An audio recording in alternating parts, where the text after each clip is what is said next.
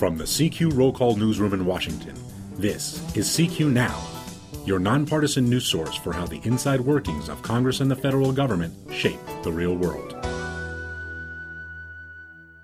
President Obama releases his final budget plan next Tuesday, but important details about spending for defense, health, and other critical areas are trickling out, providing a preview of where the year's biggest policy and spending fights are likely to occur.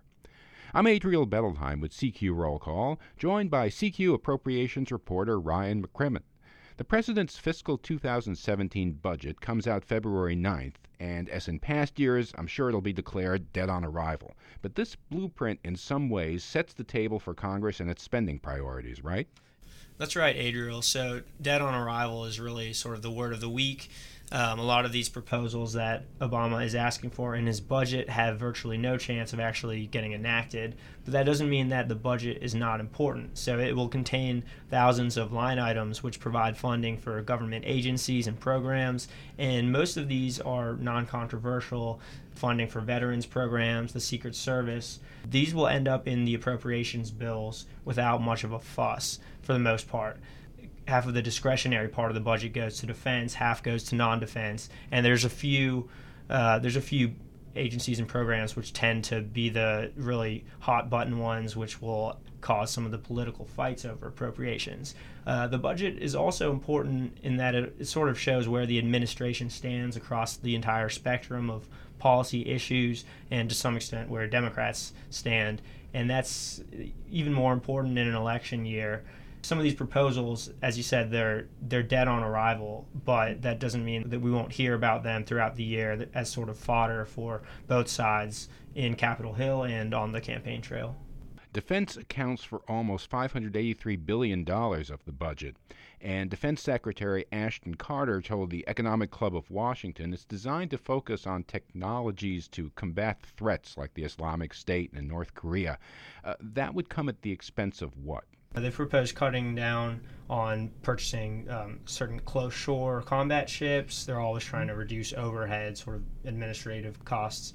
They're sort of pivoting away from Iraq and Afghanistan with the idea of focusing on emerging threats. Defense Secretary Ashton Carter has he tapped Russia as sort of the top of the list of what he called emerging threats the defense budget sort of reflects long-term thinking of what's ahead on the military front. They've proposed sort of beefing up U.S. military presence in Europe, more support for NATO allies with an eye on Russia. Now, once budget requests and resolutions get turned into actual spending bills, the Republicans say they're going to go old school this year, develop spending plans bill by bill rather than wrap everything into a giant omnibus package as has been common practice. Why are they going that route? Well, that's always the goal, right? To to do the appropriations bills individually. That's how they were intended to be done.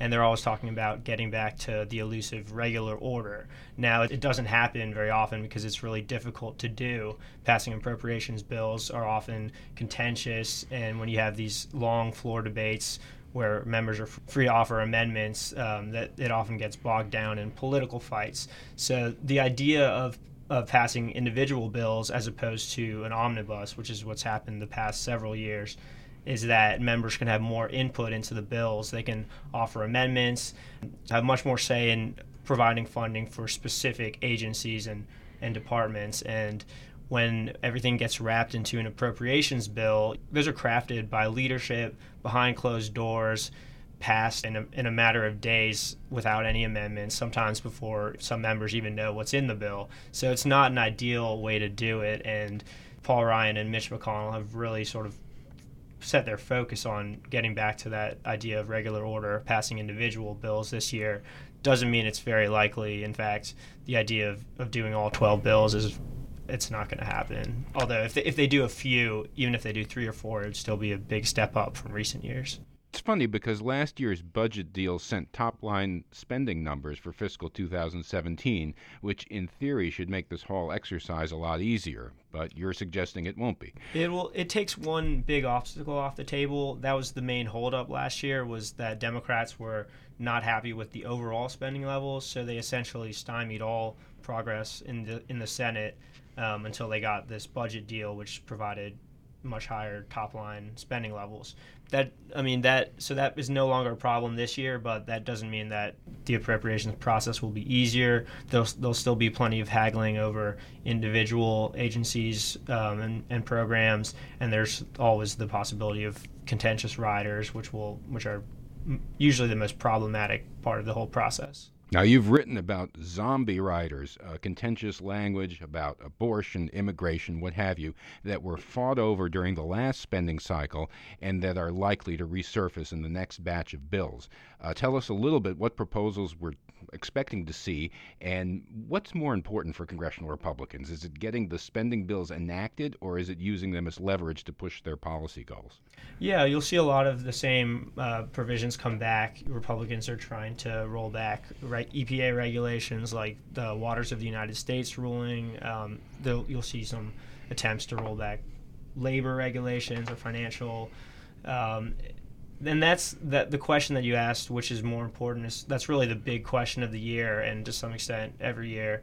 Um, will does someone like Mitch McConnell place more priority on getting bills through the House and Senate and to the president and actually signed into law, or does he prefer to use the appropriations process as sort of a political messaging in an election year? So that's that's will be very interesting to watch, which he thinks is a more effective strategy.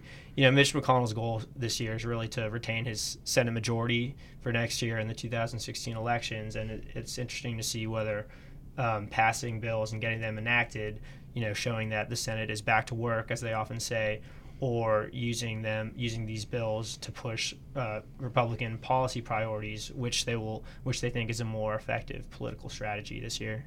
CQ's soon to be overworked appropriations reporter Ryan McCrimmon on the president's final budget submission. I'm Adriel Bettelheim. Thanks for listening.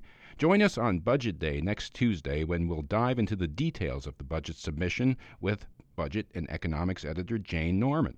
Until then, you can follow us on Twitter and Facebook at CQ Now, and you can download our podcast for iPhones on iTunes and for Android on SoundCloud.